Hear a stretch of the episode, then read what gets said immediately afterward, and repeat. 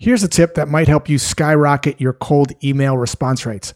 I'm at RPM Italian in Chicago. My wife Jenna asks Cole, our server, what the difference is between Goose Cross and Cultra Zero Chardonnay.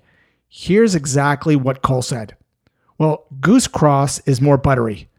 It has a drier profile because there's only one gram of sugar per five ounces. It's light bodied, and there are notes of grapefruit and green papaya. It sits in your mouth like a delicate, unsweetened iced green tea.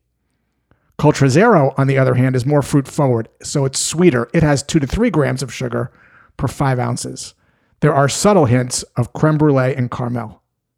Within seconds, Cole tipped Jenna off that he's a wine insider.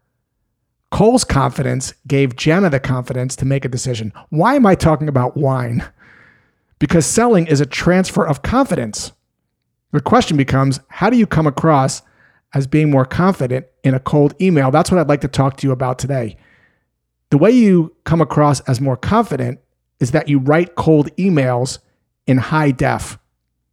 High def means with higher resolution, with richer detail, with more substance, similar to how Cole described the wine. By way of example, here's a low def cold email.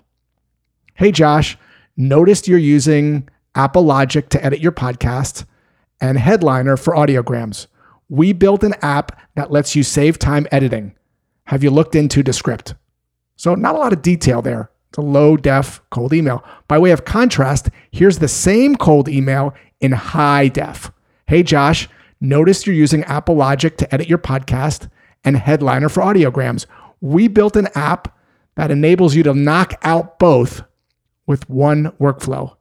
Edit podcasts like a doc. Export video clips for LinkedIn and TikTok with kinesthetic typography. Have you looked into Descript? See the difference there? The high def email has more resolution because it describes how it works. It's richer, it's more in focus, it's specific, it's crispier. The low def email is generic. It's fuzzier, so prospects can't relate to it as well as something crispier. They just can't see it as clearly. It's out of focus. When you write high def emails, you're more believable and credible because you sound like an insider. In a sea of low def cold emails, high def emails stand out.